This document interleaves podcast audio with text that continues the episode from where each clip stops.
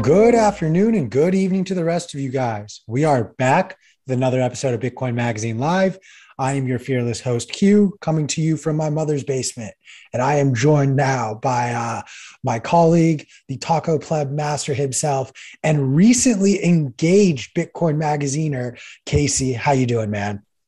I mean, I'm doing great. I did get recently engaged, but y'all already know I'm married to the game. All right. Plebs only. Uh, yeah, we're we're all about this. All right, so it's not going to slow us down at all. Uh, and yeah, I mean, I'm excited for Miami Q. What about you? Dude, I, I literally sent a text to my girlfriend being like, I need to go shopping for Miami clothes. I don't think my wardrobe is is enough. So we're, we're gonna we're gonna rock out the bling. Shout out to uh, Lord Eric Norris. He's gonna wear a speedo and a gold chain at Sound Money Fest. And if you want to see that in person, use code YTMAG to get 10% off of all of your conference tickets. We're 14 days out from Industry Day, guys.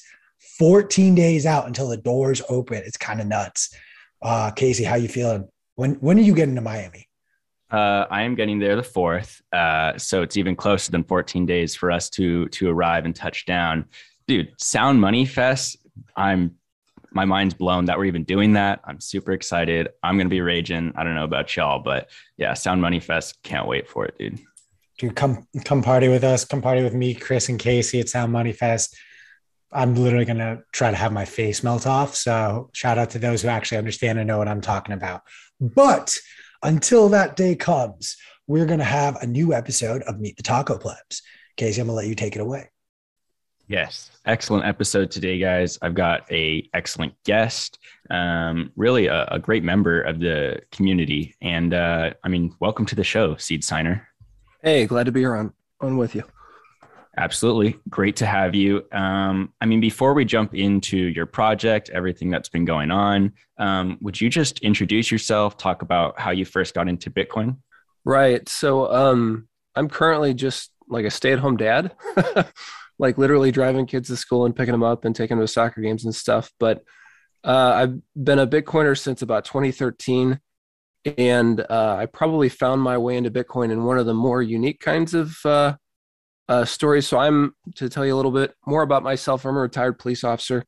I was a cop for 15 years, and um, the majority of that time I, I, spent in a forensic lab in a digital forensic unit, being uh, an examiner and working on uh, different kinds of investigations.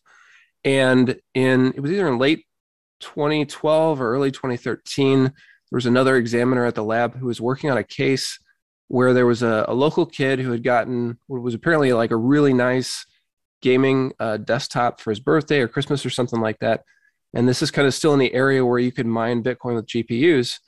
And he, instead of you know playing whatever the game was at the time, was uh, mining Bitcoin and then buying weed on the Silk Road and having it shipped to his doorstep and he would break it into smaller packages take it to school and he was making like a, a tidy little hustle from this. Not excuse me not an investigation that i worked on but um, that kind of like brought the word bitcoin into uh, my mind and so i started googling it and there, there weren't a ton of resources at, at the time. Found myself like found my way to bitcoin talk and didn't make sense to me at first. Like they say people have to have more than one touch point with it but uh, a few months later, I started reading about it again, and, and it started to make a little bit more sense. And I was at a point in my life where I was kind of actively, you know, got young kids looking for investable assets, and those. So that was kind of the first angle from which I viewed Bitcoin as like maybe it's this kind of speculative technology that could grow, you know, maybe could grow over time. But that was uh, that was kind of my journey into Bitcoin, and I continued on with uh, a career in law enforcement until. Um, I believe it was 2019. And uh, after 15 years in, I stepped out and was blessed to be able to focus on staying at home with the kids. But I love to have projects. I love to have things I'm working on.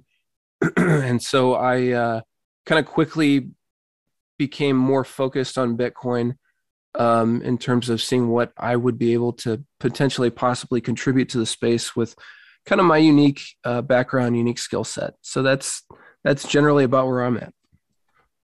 I mean, uh, 2013, that's a long time ago. And in the Bitcoin verse, it's like forever ago. Definitely a different um, landscape for Bitcoin back then. And it's funny that your first touch point is kind of like the opposite end of, of what everyone i mean i've talked to a lot of people on meet the plebs who are like oh yeah my first touch point was buying drugs or my friend you know bought drugs uh, but you're like the opposite end and you're like yeah i was watching this kid sell drugs through bitcoin so that's funny um, and i mean you've you've certainly been contributing to the community. Let's talk about your your seed signer project. And this is a it's an open source project. So before we dive into the actual project could you just quickly explain what open source software is and why it's significant? Right. Open source software um, for me is really the essence of humans leveraging the internet to collaborate with one another um, since the internet is kind of this non-physical medium but as our as our society becomes more technological like there's more and more value in the code that uh, drives and in- influences so much of our lives. And so, like, open source is people doing good and working with others to do good to like solve problems and make people's lives better. I, I think that's 100%. And for those of you who don't know, Bitcoin is an open source project. Uh, that's that's why we're all here. So um, uh, let's let's move forward with with the Seed Signer. Could you explain what the Seed Signer project is and why plebs should be interested? Right. So seed signer is uh, there's a few different ways I can approach describing it, but at a very high level, it uh, allows people to basically build a device that does the same things as a hardware wallet, with one super important exception, and that is while most hardware wallets store your private key, seed signer is what's called a stateless device. So when you power it on, it doesn't remember anything from prior use. So it is not designed to remember your private key. Every time you turn it on, it's kind of like um, you have to input a key and start working with it. But in terms of being able to generate private keys and set up, you know, a wallet to receive Bitcoin and then make actual spends, uh, Seed Signer helps people do all of that. Um, and it's built with, of course, free and open source software and then hardware uh, components that are just off the shelf computer parts that people can kind of discreetly buy themselves and uh, put together in the privacy of their homes. So that's I think another uh, significant part of the value proposition with with the way we approach it. Definitely. So why you know could you quickly explain why plebs might want to consider doing this project? Uh, you know, creating their own sort of stateless device versus just going and buying you know another uh, pre-built hardware device online. Right. There's um, kind of three main components to the value proposition of Seed Signer i think one is that it's off the shelf components and you can build it privately if you choose to do that. Two is that it's stateless. So this is kind of a new model when it comes to uh, Bitcoin wallets and private keys. Um, it, it, forces Bitcoiners to think about how they're storing their private key, where they're storing their private key, whether or not they're leveraging multi-sig, different aspects like that.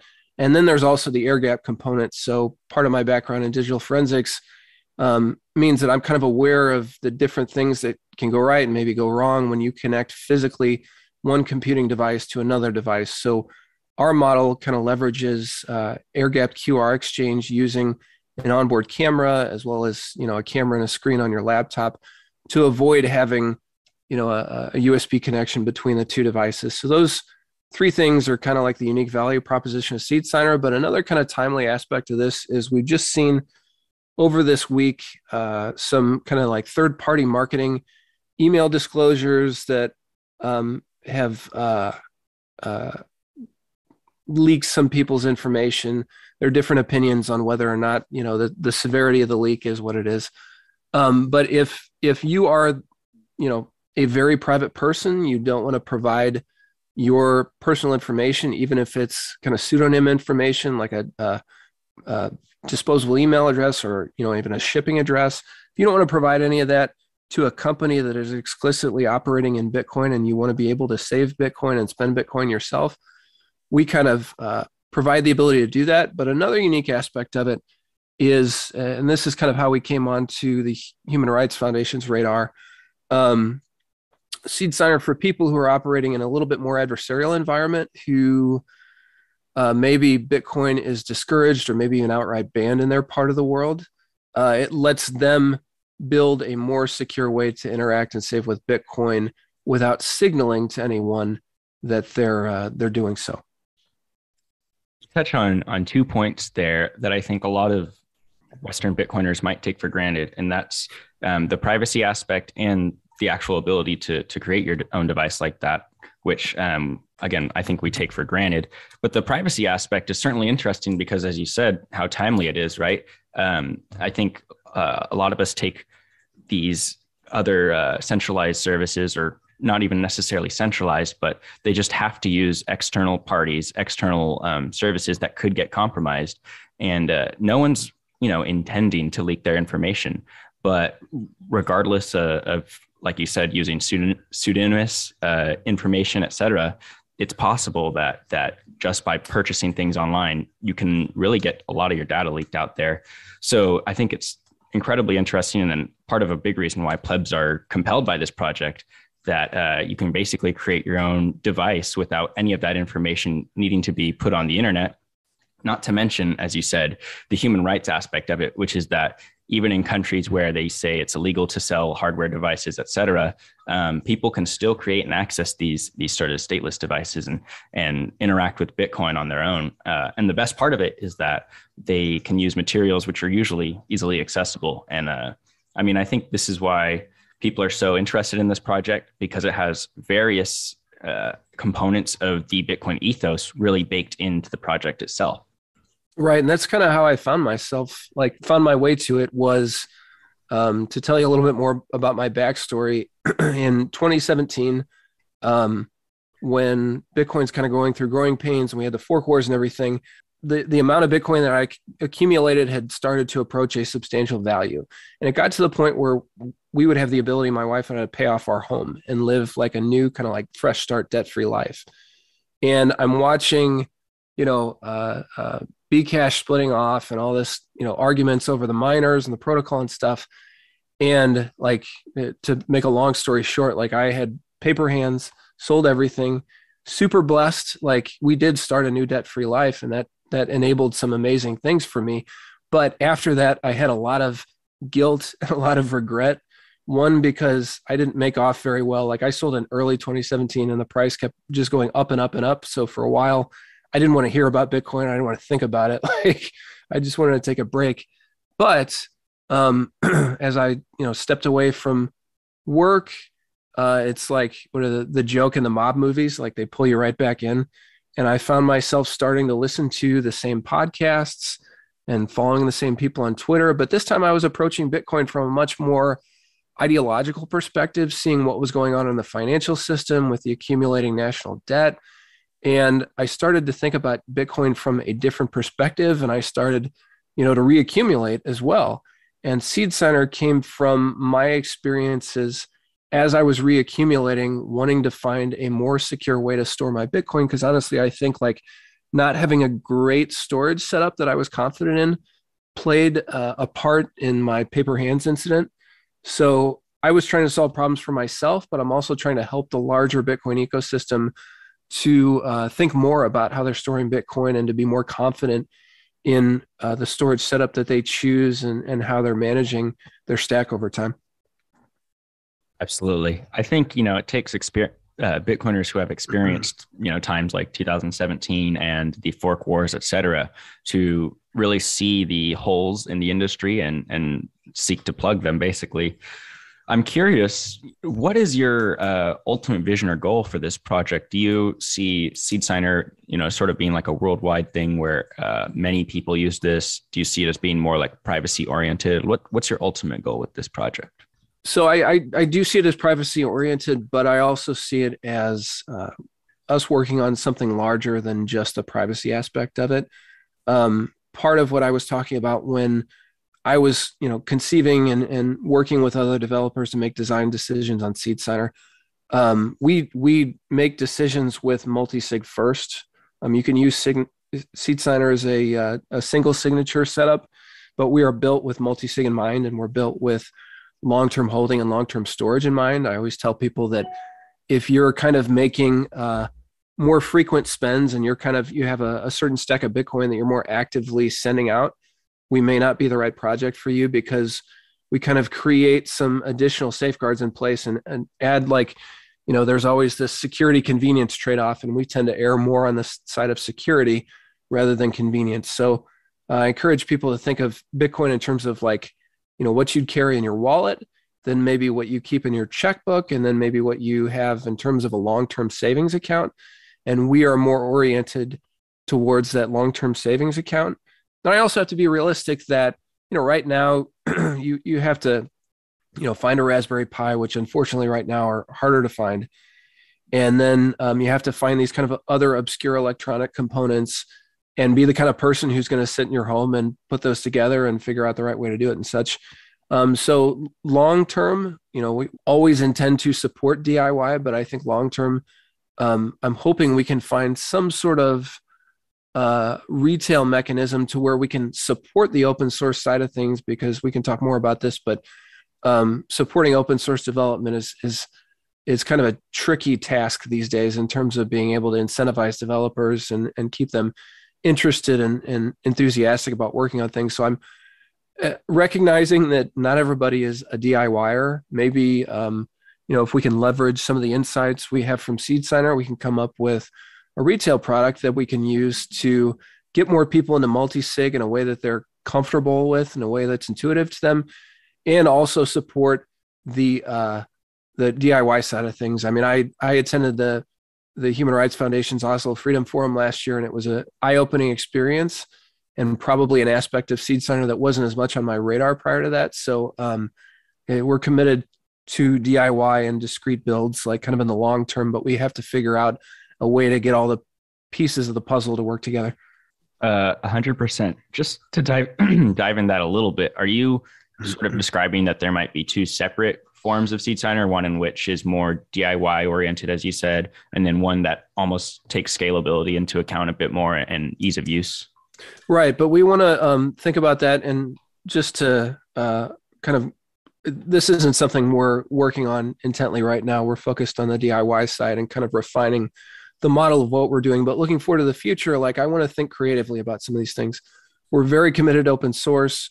You know if we design uh, a retail focused device like we want everything to be out there including you know any circuit board designs or architecture notes or, or all, of course all the software to be fully out there and open source. And honestly for something that's a stateless device like it it doesn't make sense to do anything that's remotely closed sourced um, but yeah that's that's kind of like the long term vision have a lot of things we're excited about in the short term um, but uh, I, I think i lost track of your original question no, I mean, uh, well, if you want to touch on some of those things that you're excited about in the short term, I'd love to hear whatever you could share with us. Yeah, absolutely. Um, people who follow the project have probably seen over the last few weeks, we've been doing some uh, what we're calling pre releases of a major upgrade to our user interface and our underlying code structure.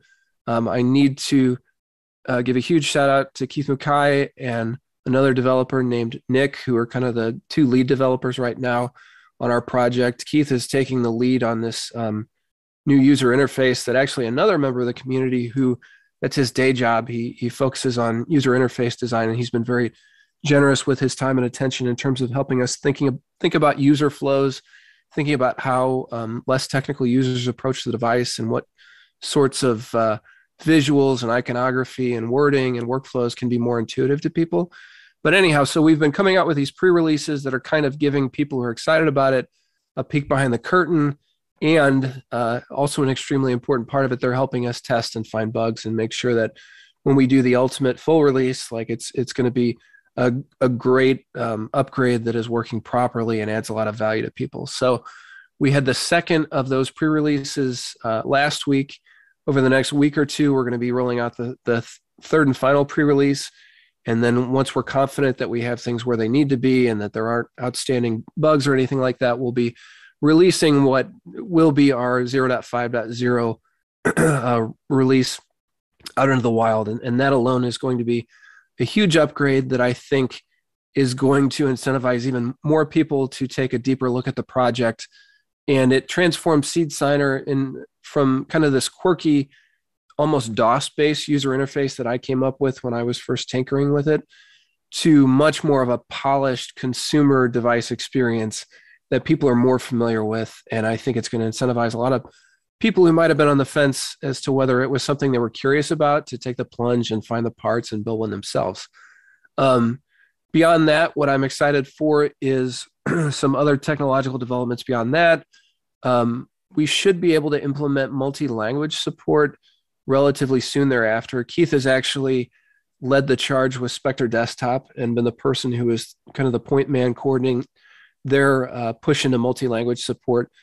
So he has uh, a sense of the roadmap, and we think it's it's going to be very reasonable to implement multi-language support to get you know people in other parts of the world interacting with this device in their native language, not you know trying to do it with English. Um, and then we're also we have some other security enhancements. There's a, a member of our community who's got some Linux admin skills, and he's been working on a uh, a uh, build root implementation of a custom OS for us that's going to open some interesting possibilities. Um, right now, with a it being a stateless device, you write your software um, to what is a memory card, and then you install install that. I just realized I haven't like really even described kind of the the components that go into a seed signer. So I I can go into that for a sec if it makes sense, but I'll let you Please kind do. of. No, go ahead. It'd be interesting to hear. Yeah, yeah. So the kind of secret sauce in Seed Signer is a very specific version of the Raspberry Pi uh, single board computer called a Zero version 1.3. And the most important thing about that Zero 1.3 is that it does not have Wi-Fi or Bluetooth technology built into it. So it's it's kind of this very naturally air-gapped, isolated machine. And when you pair that, we put uh, an LCD hat, which is basically just a screen and some thumb controls that you'd find on like a, a Game Boy or a handheld gaming device. Uh, we take the display and controls, put that on top of the Raspberry Pi, and then we add a camera to it.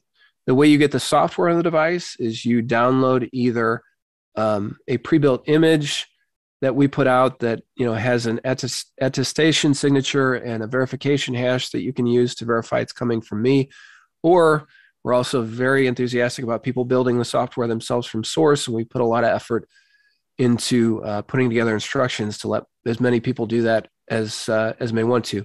But anyhow, you get this software onto a micro SD card, and a lot of people are familiar with Raspberry Pis. You insert the uh, memory card in the device, power it on. It takes about 45 seconds to boot because it has a whole Linux operating system that's spinning up under the hood. Once it uh, once the UI comes up, there's no delays. It's very smooth and um, you can start interacting with the device. But we realize that there's some trust that comes into play in terms of when you power on this device and you're using it to create private keys, and then every time you want to make uh, a spend or set up a wallet, you're going to have to import private keys into it. People may have, you know, some reservations in the back of their mind that, you know, is my private key somehow um, making it onto that memory card? Um, and even though this is an air gap device, like you know, what what if you know through some sort of mechanism it's coming out of the memory card what i'm getting at is with this custom linux os implementation that a, a member of the community is working on is after you power seed Signer on you're going to be able to remove the memory card and that kind of gives users one more kind of level of assurance when they're working with seed Signer. they don't have to worry about their seed leaking onto a memory card or otherwise leaving the device because literally the only way it has to communicate with the outside world is the screen and the onboard camera so we use this um, this animated uh, QR exchange process as a way of communicating with a laptop that has a piece of software like Specter Desktop or Sparrow Wallet on it, or even a mobile phone that has software like Blue Wallet on it, or um, we're, we're rolling out support for Nunchuk as well. Um, we're doing great things for like multi-sig coordinating. And so you use the camera and the screen on your phone or computer and the camera and the screen on Seed Signer to pass these animated QRs back and forth. And it's kind of a, a very intuitive way for people to understand air gapping and information that's being passed uh, back and forth between devices. Of course, people can't natively see QRs and understand, um, you know, what's encoded in those QRs, but the workflow is such that you know the first step when you want to make a spend is you draft a transaction on your laptop and you have to input all the various uh, inputs that go into a transaction like you know the destination address you want to send to the fee you want to include which ps uh, sorry which um, utxos you want to include in the transaction and such. And then your computer converts that into qrs that you then read onto the seed signer.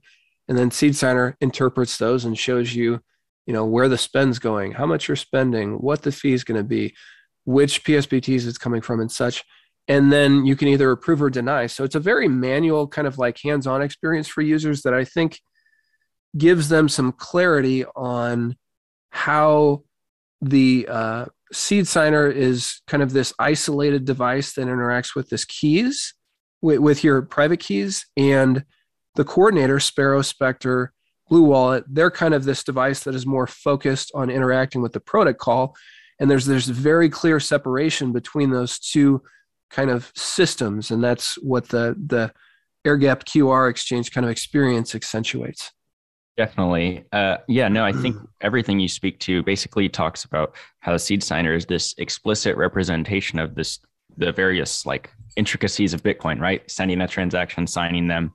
Uh, I think like Bitcoin can be very uh, uh, intimidating to people in terms of all the different aspects of it, like multi-sig, uh, and, and, just how how we uh, approach these things. I think like seed signer is a simplification of all that in terms of being able to handle it in your hands see the different steps go one by uh, one and i think uh, i think like as you were describing the various uh, updates that you're looking for including the ui the language accessibility etc uh, it's it's only going to get you know you're taking a rather complex system making it into a simple device and then it's only going to get better over time uh, and more accessible to users. Um, yeah i mean i think really it's a it's an ingenious device and, and kudos to both you keith and, and everyone who's been involved in this project so far. Yeah I, I appreciate that and it's i i always cringe a little bit when you know i'm on twitter talking about multi-sig or i hear other people talking about multi-sig and people say it's just too complex and the average user you know isn't going to be able to do it. Like that that hurts my heart a little bit because if multi-sig is too complex as people approach it um, then us, the people who are building things, are doing something wrong. Like this is something that you have the right inputs and, and have the tools uh, working properly and, and signaling, you know, what's going on to people properly. Like I, I think multi-sig is within most, if not everyone's reach. And I, that's a, a big part of the mission with what we're doing. I, I appreciate your, uh, your comment. Hundred percent, and I think that's true for a lot of aspects of Bitcoin, right? Like even the idea of what a private and public key pair is is kind of difficult for many people to wrap their minds around if they've never encountered the topic before. But seeing it represented through hardware devices or on software, it's so much easier for people to understand. Uh, but yeah, I 100% agree. I think it's our job as Bitcoiners, as the Bitcoin community, and especially the designers of products, to really take these what might seem like complicated uh, instances and just show how simple they can be when when given the right user interface. Pivoting here though a little bit, I want to ask you about other projects, not Seed Signer, that you're interested in or that you find compelling in the Bitcoin industry today. Um, the the thing that always comes to mind is what uh, Ben Arc is doing with I think it's LNPOS, and uh, if I'm you know grokking it correctly, that's Lightning Point of Sale. My my past hobbies and like attempts at at creating businesses, I had a very small vending business with a few soda machines out there and such. Vending is such an interesting like I used to operate even these uh, quarter operated candy machines that you'll see in like pizza parlors and such, where you put in a quarter, you get a gumball or a few M and M's or something. And I had a few of those machines, and in the back of my mind, I'm like, inflation is going to basically render this machine useless pretty soon because I'm not going to be able to cover my costs with you know a quarter going into the device, and it's going to cost too much to upgrade them to take like two or three quarters to operate them and stuff. So it's it's always been a problem that's been in the back of my mind. This like for people who are operating businesses like vending businesses where it's humans interacting with machines. You know, obviously credit cards have come into those hugely, but like Bitcoin should be perfectly uh, suited for that task, being a digital native, you know, way to exchange value. And when I first saw some of his experiments with simple vending machines and the, the point of sale, like that was something that really resonated with me and got me excited about. I'm generally excited about a lot of things uh, with regard to Lightning. Um, when you focus so much on what you're working on and one aspect of Bitcoin's a lot, uh, Bitcoin, a lot of things tend to fade into the background. So I'm admittedly behind on probably some of the latest stuff in privacy, the latest stuff in lightning and and all that kind of uh, other things. So every once in a while, I get an opportunity to catch up and get excited. I'm I'm excited for the node implementations that bring Lightning to much more of a plug and play experience. I think builders can do a lot to mitigate the complication, or maybe I should say, obscure the complication associated with channel management and such, and you know, provisioning liquidity and onboarding onto the Lightning network. And I'm excited to see some of that automated to where you spin up a node and you give it access to some sats and it finds, you know, the best the best channels to open in the right amounts and such. I, I think that's a big opportunity. Um, and kind of like uh, another thing I'm really hoping we make some strides in that I'm admittedly myself not as up on is fungibility. I think that's critical for Bitcoin to move forward as a censorship resistant store of value and means of exchange. We can't have certain parts of the Bitcoin network like cordoned off as tainted coins or um, KYC or non KYC or such. We we really need to find more fungibility solutions. You know, probably on layers above uh, layer one. But I, I I pay attention to anything happening with fungibility. It's so so important for Bitcoin. Um, certainly. I mean, let's let's talk about that just a little bit. Um, are you sort of thinking about like how centralized the sort of large mining institutions are getting, or are you thinking more along the lines of like uh, exchanges having a lot of power? I'm I'm curious. You know, who do you see as the the main actors behind this fungibility and, and, whose responsibility is it? You know is, the, is it the bitcoin community at large to sort of advocate for this continuing fungibility uh, and, and, censorship resistance? Or or just curious what your thoughts are on it. I mean i think ultimately it comes down to the bitcoin community's responsibility because we're the ones that you know are incentivized to make fungibility um, solutions ubiquitous. So we're incentivized to build the tools and then to create the onboarding or the education or the guidance or whatever it takes to get people using them consistently.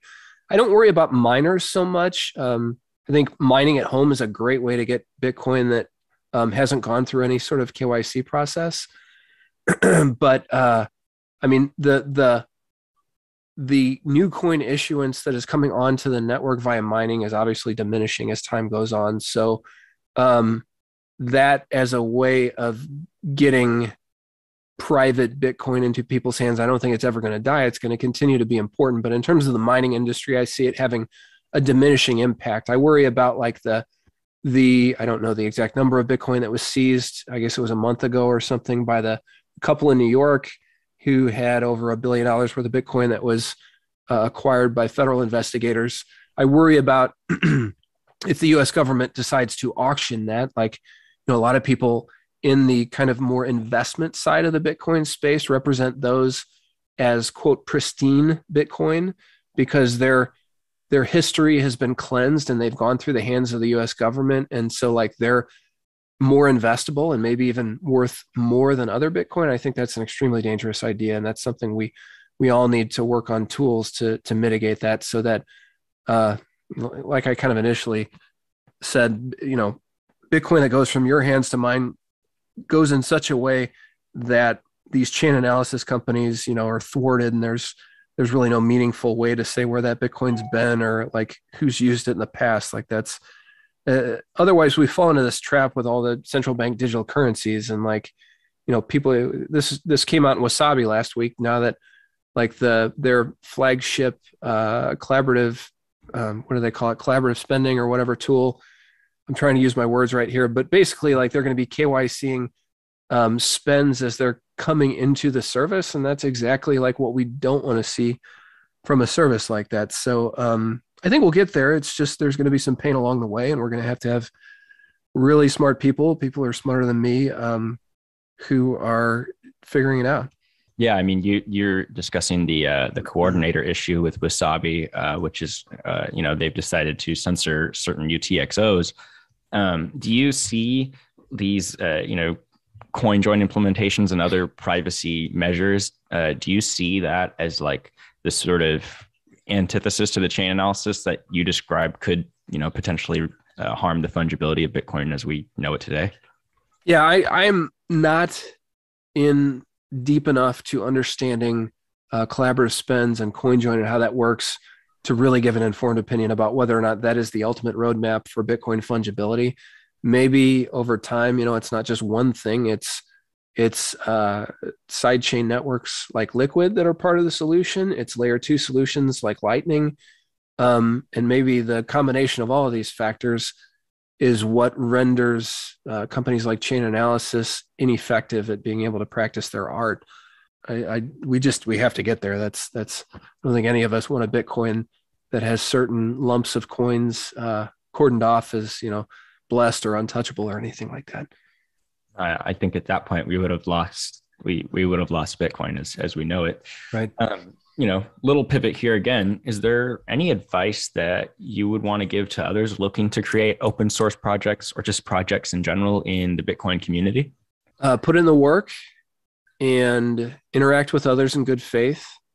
And most importantly, uh, try as best you can to communicate your vision to other people because there are other people out there, and it sounds crazy, but there are other people out there who are almost waiting to help you if you have a good idea and you're willing to put in the work.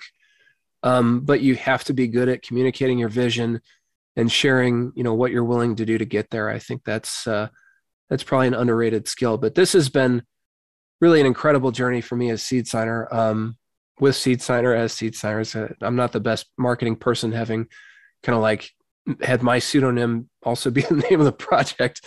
But uh, I was just a guy who has, you know, obviously I have a technical background.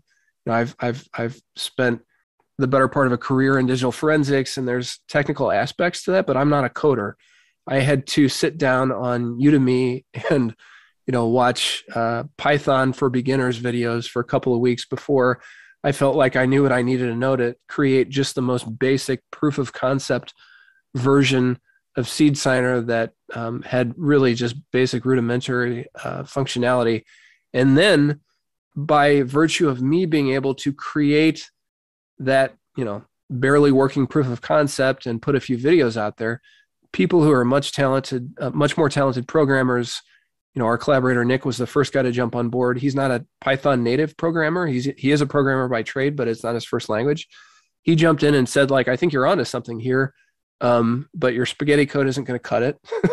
and uh, he knew a lot more about programmatic convention and um, you know being able to efficiently leverage code against hardware and such like that. And he kind of rewrote what I had done, and we collaborated. And then from there, Keith came in, who is a Python native and has knowledge of even more sophisticated uh, you know ways to structure code and create efficiencies, and was brought some really refreshing ideas. So it's my journey with Seed Signer has just been like, put your head down, like, do the work, put in the time, and then share with other people what you're working on, why you think it's valuable, and like magical things can happen. Like I went from, you know, a guy who was stumbling through a presentation about Seed Signer in the FOSDEM last year to being invited as a speaker to to uh, uh, the Bitcoin conference this year, and um, it's just a, it's a testimony to the meritocracy that is Bitcoin, and um, you know, people pay attention to good ideas, and people are out there waiting to help you. That's that'd be my message. 100% i agree with your message mm-hmm. uh, good faith proof of work and then sharing your vision is the most excellent way to get your your work seen in the bitcoin community and the bitcoin community is is excellent at coming together to work on these projects. You mentioned that you're speaking at, at bitcoin 2022 we're so happy to have you there. I want to ask you what you're most excited for at the conference because it is coming up on us quick. Yeah, just uh, I, I already alluded that I fall behind on you know other technologies in Bitcoin, so I am looking forward to that like two or three days of just concentrated hearing from builders and talking to other people building things. And hearing about the exciting things that are happening in Bitcoin. That that's uh, I'm going to be nerding out for a few days, pretty much. Yes. Everyone, by the way, watching this should come nerd out with Seed Signer. Come watch his presentation and all the other great announcements we're doing there. You can get uh, 10% off your tickets with code YTMAG, by the way. So if y'all haven't got your tickets, time is running out. It's only going to get more expensive, I think. So it's just got to get it now, man. Got to get it now. YTMAG. But uh, yeah, I mean, it'll be excellent to have you there at Seed Signer. I'm actually, I'm very much the same way. I'm always got my head in these uh, in these articles, so it's difficult to keep up with like the technical uh, aspects of Bitcoin, which is always in development, always changing. So I'm excited to to spend some time talking to people there.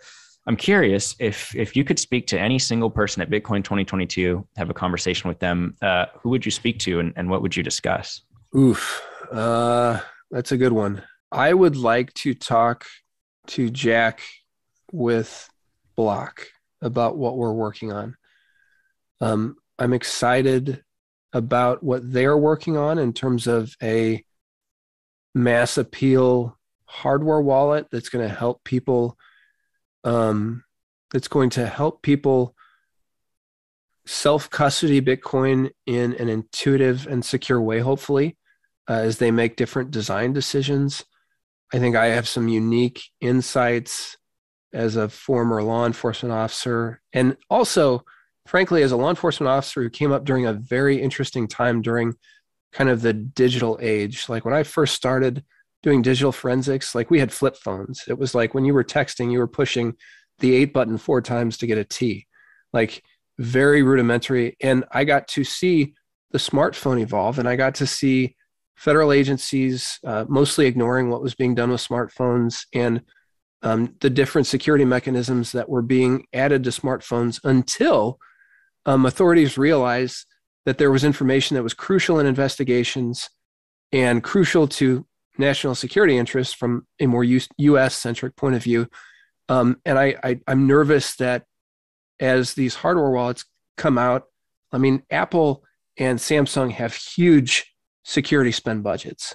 And yet the US government is still able to get into a lot of Apple and Samsung phones when they need to.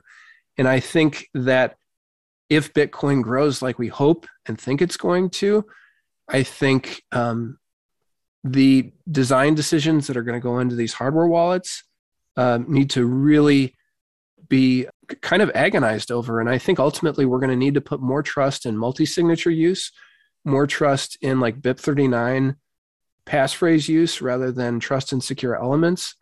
Um, I think we're going to have to make um, some real careful decisions about how, how people use Bitcoin storage, how they interact with it, and that back to that wallet checkbook savings account and what you choose for your checkbook, where a hardware wallet may make sense. Maybe you don't choose that for your long term stash because you want to take a little different security posture. So, anyhow, back to your original question, I would love to talk to him and provide maybe some of my insights, uh, given my unique kind of background. And uh, also, kind of just throw out there like, people can make the best hardware wallet in the world, but people in Iran and people in China may not be able to buy it. So these DIY hardware solutions are really important.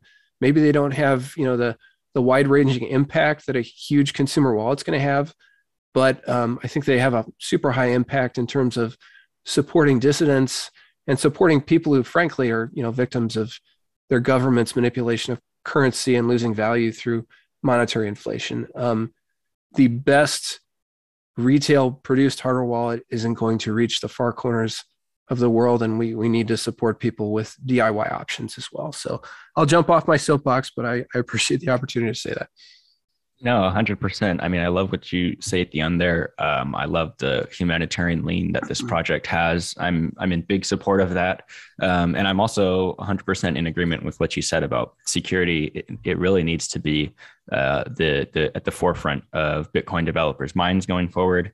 Luckily, if there's anyone I trust to agonize over security, it's Bitcoiners. So hopefully, hopefully, you know, we can continue with uh, you know cryptographic solutions that that help protect the privacy and security of everyone. We got to wrap up here with with meet the plebs, but I, I do want to leave you is there anything you would like to say to the world that you have not been you know able to say yet or any questions that i haven't asked that you would like me to have asked no no i'll, I'll just throw out kind of ways for people to interact with the project if if they're interested to um i over the last month or two have put out an independent custody guide and it is um, hosted in a github repo and it's intended to be kind of a living document as we incorporate some of our insights and evolving information into, and I, I welcome polls to it. But you can find our project at seedsigner.com. I was super lucky to get the domain, so we uh, we try to leverage it. Um, if you uh, DuckDuckGo or Google SeedSigner GitHub, you can find our repo. I am on both Twitter and Telegram, just as at SeedSigner. But I'd urge people if they're curious about the project, we've we've put a lot of thought into that independent custody guide, and it explains a lot of the strategic design decisions we've made as the project has evolved. So I'd encourage people to check that out if they're curious to learn more. Then everyone should check out the Seed Signer project. And most importantly, y'all should come uh, see him speak at Bitcoin 2022. Uh, so thanks, thanks for joining me, Seed Signer. You've had some awesome insights and it's been great talking to you. Yeah. Thanks so much for having me.